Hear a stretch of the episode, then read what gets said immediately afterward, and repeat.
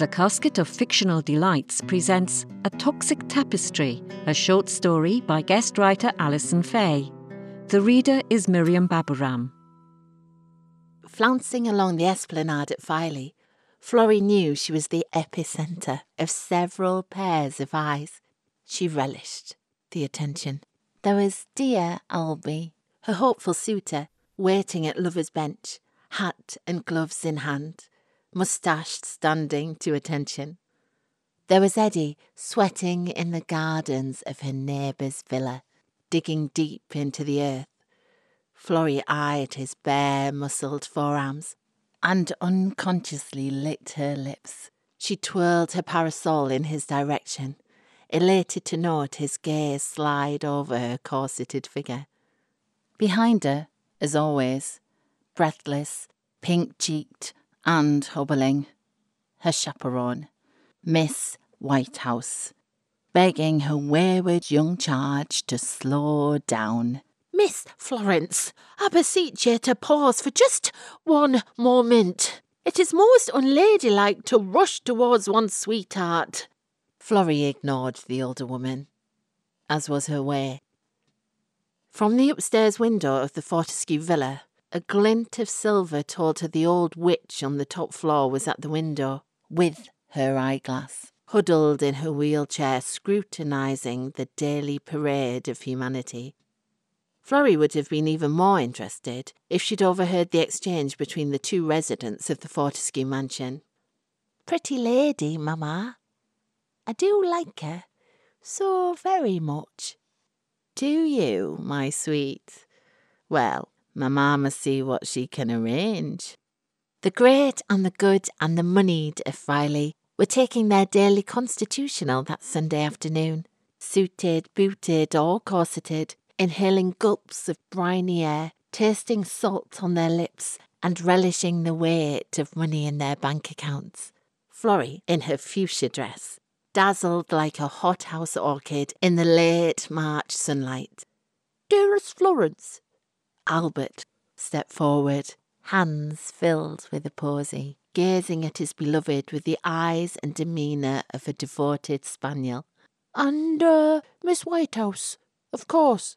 Albert tipped his hat to the portly older woman, limping in her charge's wake.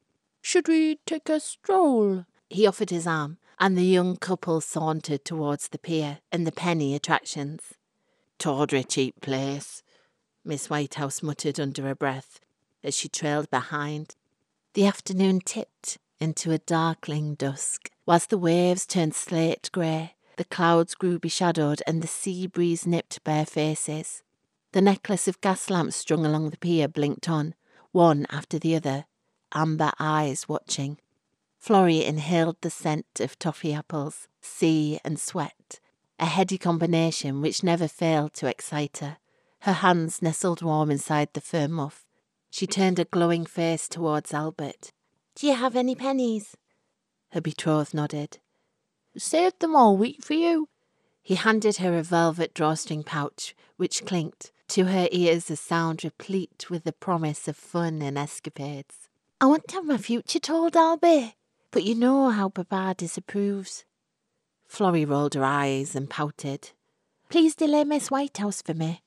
She nodded at the fortune teller's tent with its gaudy flags, placed halfway down the pier, squeezed between the hot chestnut barrows and Peter the pasty man. Albert hesitated. I do adore you so, but. Florrie stood on tiptoe and whispered in his ear. Albert's cheeks turned red. Then he turned toward Miss Whitehouse, who was only now wheezing her way up the steps. Go, he whispered to his fiancée. Florrie stepped smartly away, boot heels tapping a tune across the wooden slats. She hesitated outside Madame Fortunati's scarlet tent before ducking her head and plunging into the musty interior.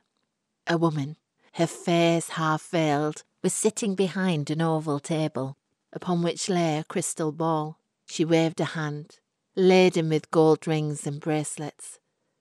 Florrie sat down in the seat indicated.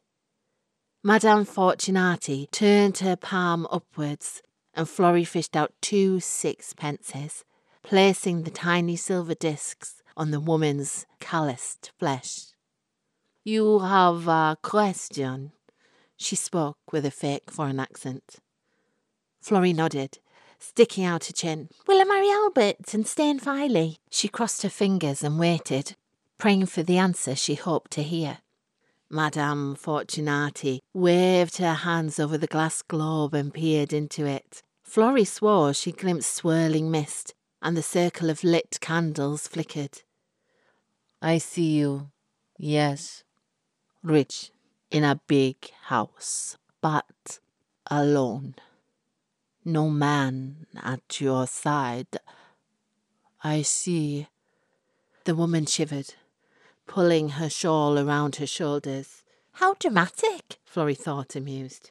Death and. The silence lingered.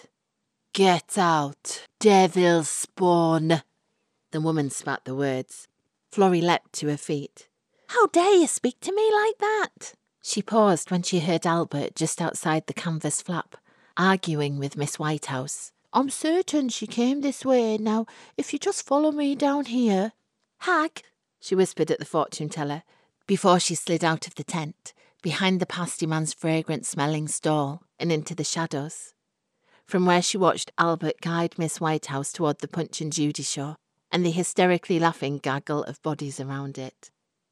A tall shadow sucked the space from around her. Good evening, miss. Florrie paused, startled. An arm came out of the darkness, pulling her towards him. A face gleamed in the lamplight, while moustached lips brushed hers. She knew him then, recognized the familiar smell and taste of him. Eddie, this is too dangerous. We might be discovered. Stop it. Now.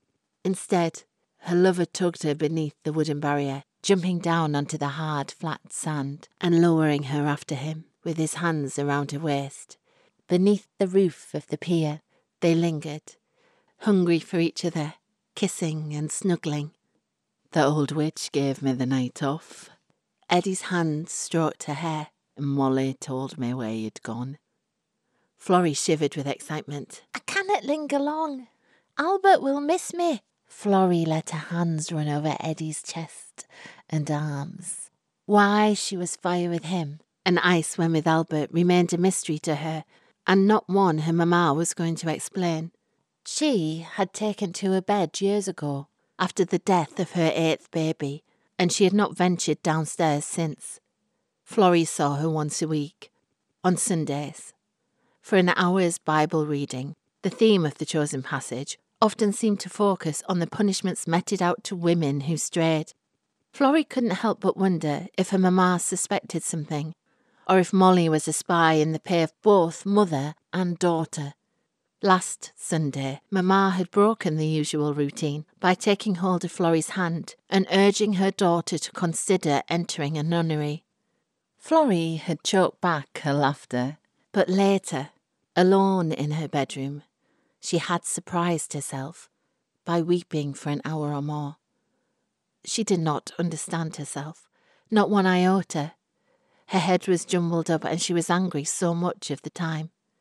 It was Papa who had selected Albert for her. He is from a well connected family with prospects, Florence, he had opined, as he'd stared, not at his eldest daughter, but out of the window at the distant sea. It will be an excellent match. Florrie was fond of her Albie, a chubby brown haired lad with a placid disposition, in much the same way she was fond of her pet parrot, Augustus, who spouted a considerably racier line of chat. But Albert smelt of fusty confinement, boredom, and duty, not of sex, sweat, and lust. These latter she associated with Eddie. Reluctantly, Florrie pulled herself out of Eddie's arms. Her skin felt as if it was burning. She wanted him so much it hurt. I must go. Tears in her eyes. She walked back towards the seaweed encrusted steps of the pier, drawn towards the laughter and the carny shout of Roll up, roll up, come pay and play a penny. Mister, step up here, ladies and gentlemen, hot pasties, pies and scratchings. A lone figure stood watching her departure, his pipe glowing in the darkness, his stillness in marked contrast to the hectic activities taking place around him. At the far end of the pier, Florrie espied a group gathered around. Her heart thumped with anxiety when she glimpsed Miss Whitehouse buttoned boots lying awry on the boards. She quickened her pace. Clickety clack, trippity trip, devil spawn, trouble and trick. The words spun in her head. She shoved her way past the men's shoulders and came face to face with Albert, kneeling, with tears running down his cheeks, waving a handkerchief around. She just collapsed, gave a little moan, and. he said when he saw her. Florrie dropped to her knees, reaching out to touch Miss Whitehouse's face, but the woman's bulging blind eyes and protruding tongue dissuaded her. She's gone, my dear. I'm so sorry. An older gentleman's voice at her side. Heart, I suspect. Florrie rose, stumbled on Miss Whitehouse's corpse, but thankfully Albert caught her. Inside her there was a scream clawing to break free. Florrie grabbed Albert's hanky and stuffed it into her mouth. Cheeks bulging, she gazed down at her chaperone's face and remembered all the occasions she had wished her dead or gone. Devil's spawn, a female voice whispered nearer. Florrie spun around, but there was no other woman in the group, merely a semicircle of moustached or bearded faces, wearing solemn expressions. Above her, the gas lamp flickered, then died, as though in sympathy. The pool of darkness it left behind enveloped Florrie, and she felt it enter her. Miss Whitehouse's demise ended the pier trips and also the secret trysts for a number of weeks. Florrie, in enforced mourning, roamed the villa's corridors and gardens, unsettled and full of resentment at her lack of freedom. Daily she watched Papa and her two younger brothers going to and fro by foot and carriage, going about their business. Florrie, in frustration, lashed out more than once at Molly, slapping the girl. At the latest Bible reading with Mamma, she had slowly torn out the page and ripped it into pieces. It was a cold comfort, for there were hundreds more of them, thin as skin, in the damn tome and Mamma had merely chosen another one for the reading, in complete silence, without even looking at Florrie. Florrie discovered a taste for burning objects in the garden, creeping out at dusk with locks of her own hair, scraps of linen, pages, flowers. Watching the flames turn them to ash seemed to soothe her for a while. There was power in this secret, private, ritual. Albert visited daily, sitting upright in the guest's chair in the parlour beneath the grandfather clock, gazing at his beloved with anxiety and incomprehension. They never touched each other. It never seemed to occur to do so to Albert. Unbelievably to Florrie, they were to be wed in a year. Florrie marvelled at the precise nature of this time span dictated by Papa, as if love joy, and marital desire would bloom within those three hundred odd days. Then there was the matter of Eddie. She glimpsed him from behind the curtains, watched him avidly as he laboured all that long, dreary summer in the gardens next door, his flesh burnished nut brown.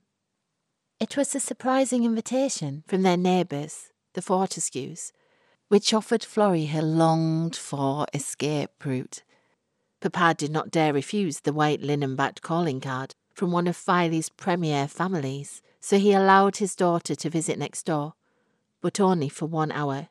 Drink only one cup of tea, eat nothing, for it is unseemly for a young woman to cover herself in crumbs. Wear brown or grey, and Molly will escort you there or back. Florrie chose her darkest grey dress and stepped out with joy in her heart and Molly in tow. They climbed the gleaming, clean steps to Mrs. Fortescue's villa, lifted the hideous brass door knocker, a gargoyle's leering head, and banged it while sharing a wink with each other. Mrs. Fortescue was waiting in the front parlour, where the huge bay windows embraced the sea view and flooded the room with light. She was tiny, bird like, smothered in blankets and shawls, a vision in tartan and velvet.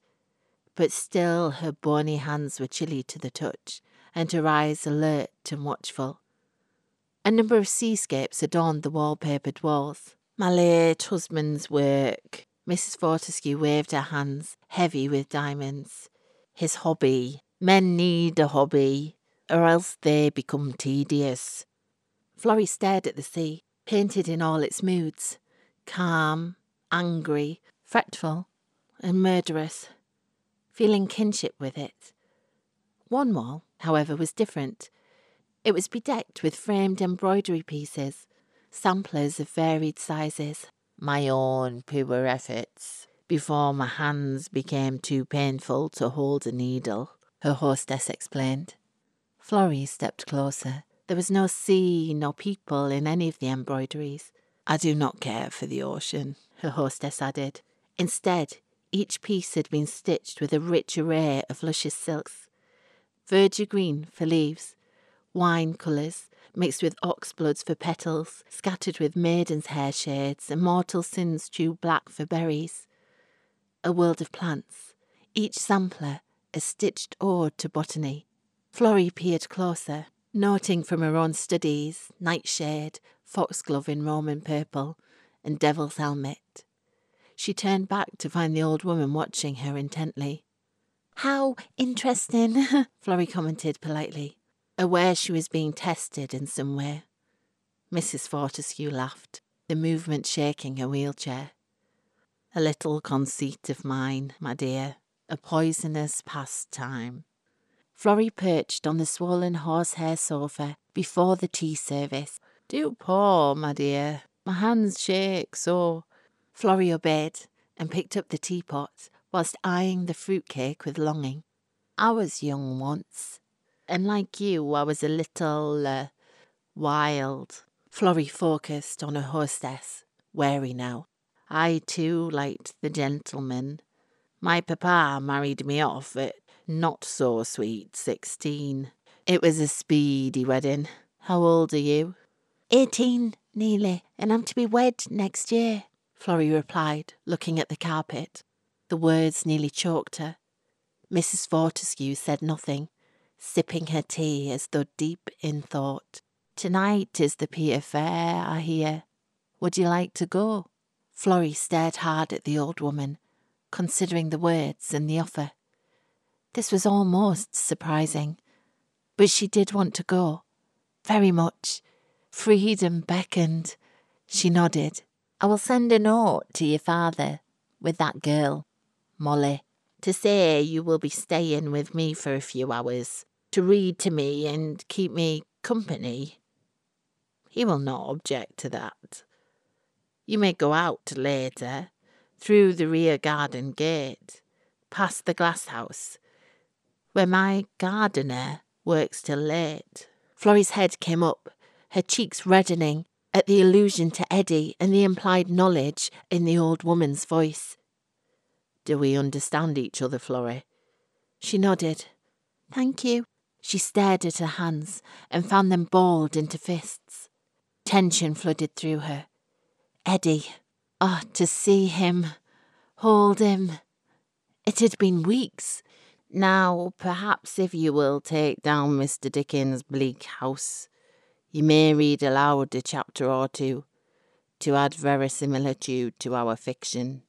The older woman smiled, revealing rows of stained teeth, and inwardly, Florrie shuddered. Several hours later, the lovers lay entwined beneath the struts of the pier. Florrie's hair and corset were unbound, and her petticoats raised to her waist as she sat astride Eddie's supine beneath her. Above their heads, the fair and its customers frolicked in varied ways.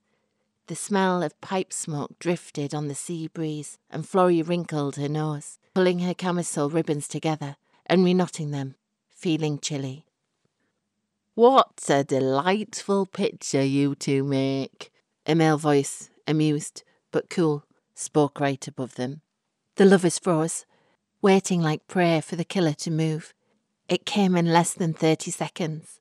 A man jumped down over the barrier, shoulder rolled, and stood up, burly, barrel chested, bearded.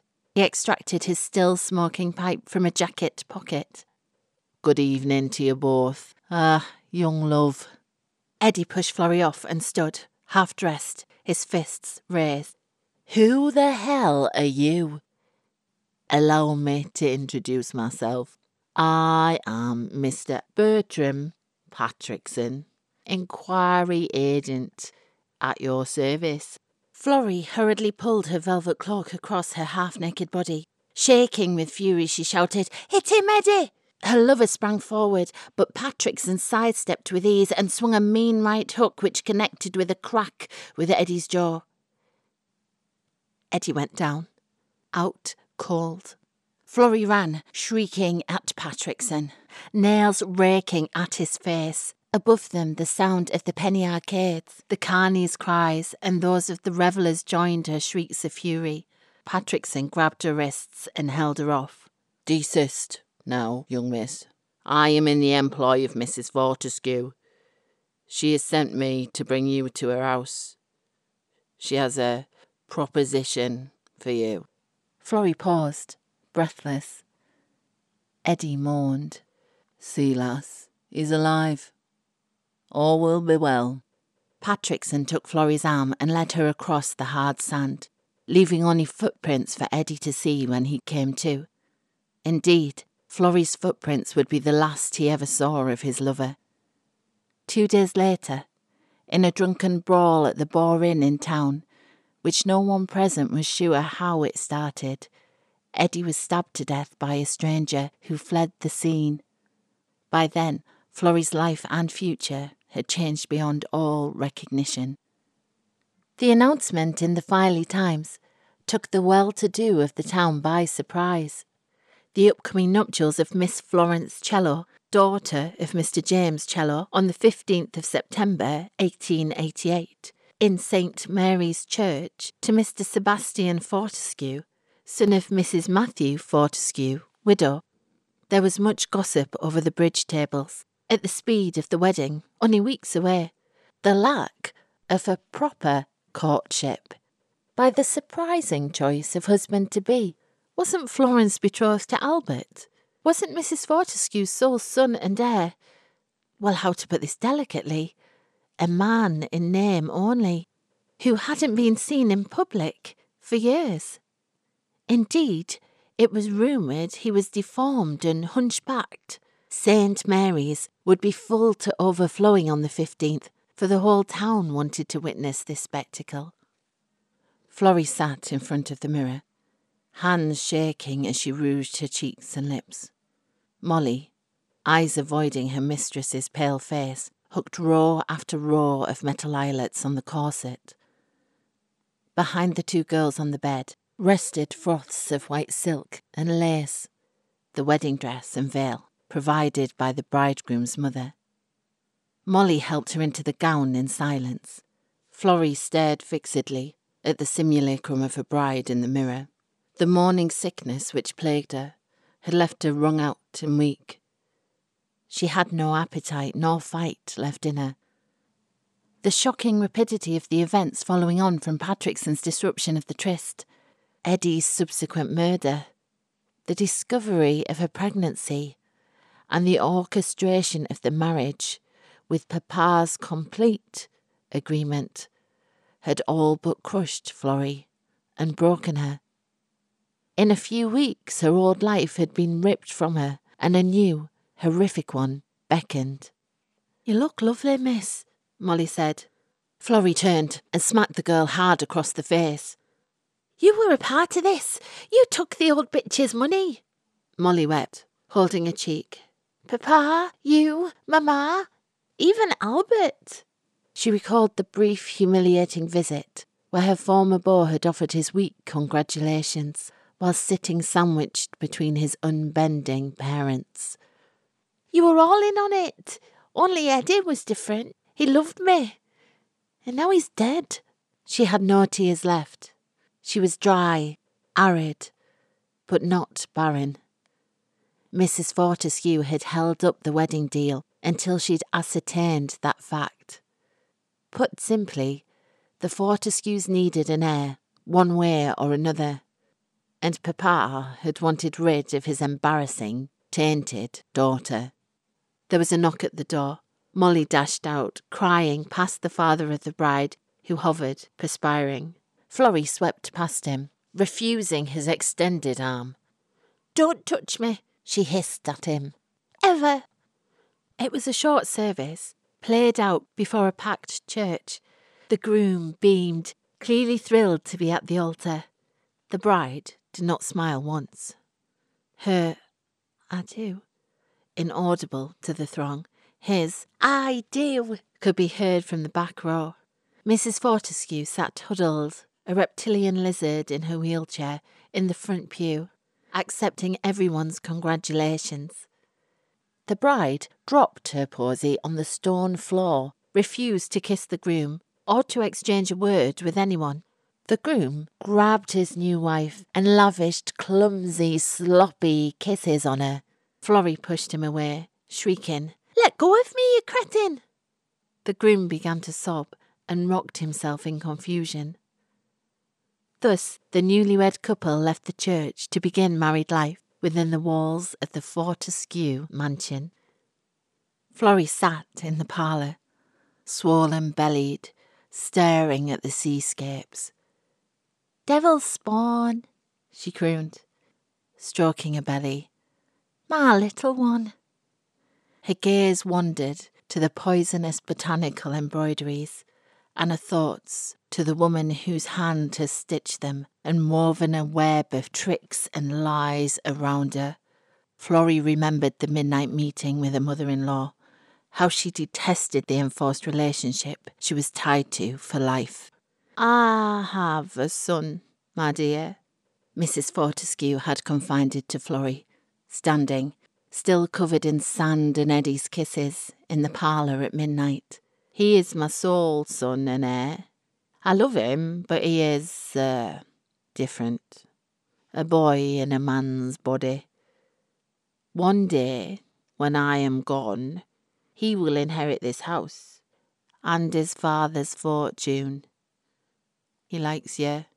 So he tells me, and he does have a fondness for pretty things. He has been watching you from his bedroom window for some time. I wish to keep him happy. Also, provide a wife to guide him and manage the estate after my death. Florrie had sat, listening in disbelief, with the private detective Patrickson wedged at her side, so she could not flee.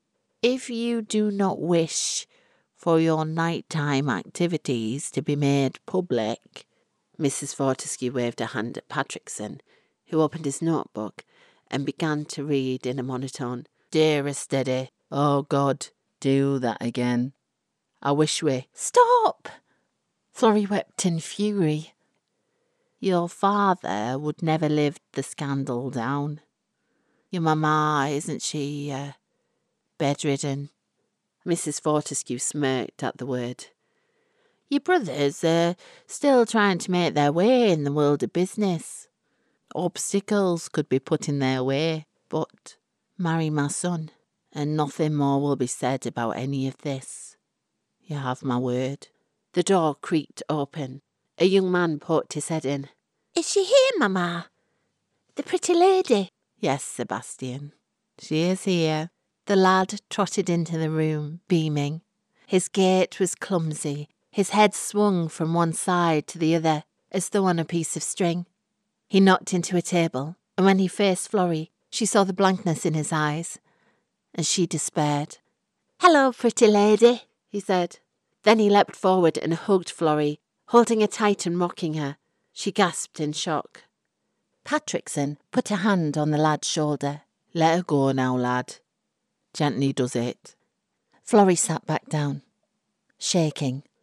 You cannot expect me to marry that. Mrs. Fortescue's mouth thinned. He is my beloved son. Be very careful what you say next. Florrie met the old woman's eyes. They chilled her. Eddie was right. You are an old bitch. Mrs. Fortescue nodded, as though satisfied. I shall take that as agreement. I will speak to your father tomorrow. Florrie was gripped by the first pains, ripping her apart from the inside out. It was nearly time. Her time. Her baby. Hers, not theirs. Florrie screamed and dropped to her knees. Three floors above her, in the attic, Sebastian paused, a silver whistle at his lips, in the midst of an ongoing game of trains, where he played the station master and conductor. Mrs. Fortescue rolled the wheelchair to her bedroom window, and on hearing her daughter in law's screams, she smiled, a skull's head grin, and stretched out a bony hand to ring the bell to summon Molly. She wished to be present at the birth. The first warning pain rippled through the old woman's right arm. Another stabbed her chest. She couldn't catch her breath. There was a weight upon it. A string of drool leaked from her lips. Mrs. Fortescue's eyes fixed on the hated, interminable sea, and her late husband's pallid face, cyanotic in his last hours, returned to her, so vivid. He had not gone quietly. He'd fought her at the very end. Her lips formed, Seb, but it was a whisper, lost in the thud of the blood in her veins and her heart straining one last time. She was drowning, submerging, everything was grey and. Two floors down. Florrie screamed in triumph. The baby was coming, coming, and she knew in that moment she would be the mistress of this house and this child. She knew her time had come. A Toxic Tapestry was written by Alyson Faye and read by Miriam Babooram. There are more short stories and flash fiction on the website, thecasket.co.uk. The Casket of Fictional Delights podcasts are also available on iTunes, Amazon Music Podcasts, Spotify, Google Podcasts, and many others. Thank you for listening.